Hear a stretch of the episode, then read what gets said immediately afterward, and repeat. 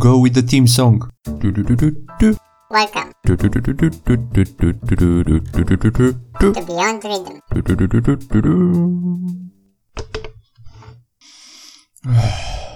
Minion Mambo is a song from the soundtrack of popular kids movie Despicable Me.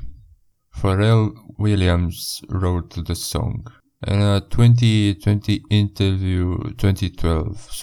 interview, he said, "Minion Mambo was my finest hour. I've picked like I've never picked before." Oh, and there's a footnote here saying, "It also made me millions, man. I love getting that moolah."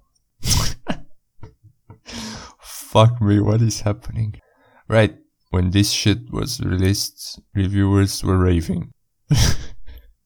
Manuel Chavez, he reviewed it on YouTube. He said, "Una canción de mis favoritas de mi villano favorito." The fuck?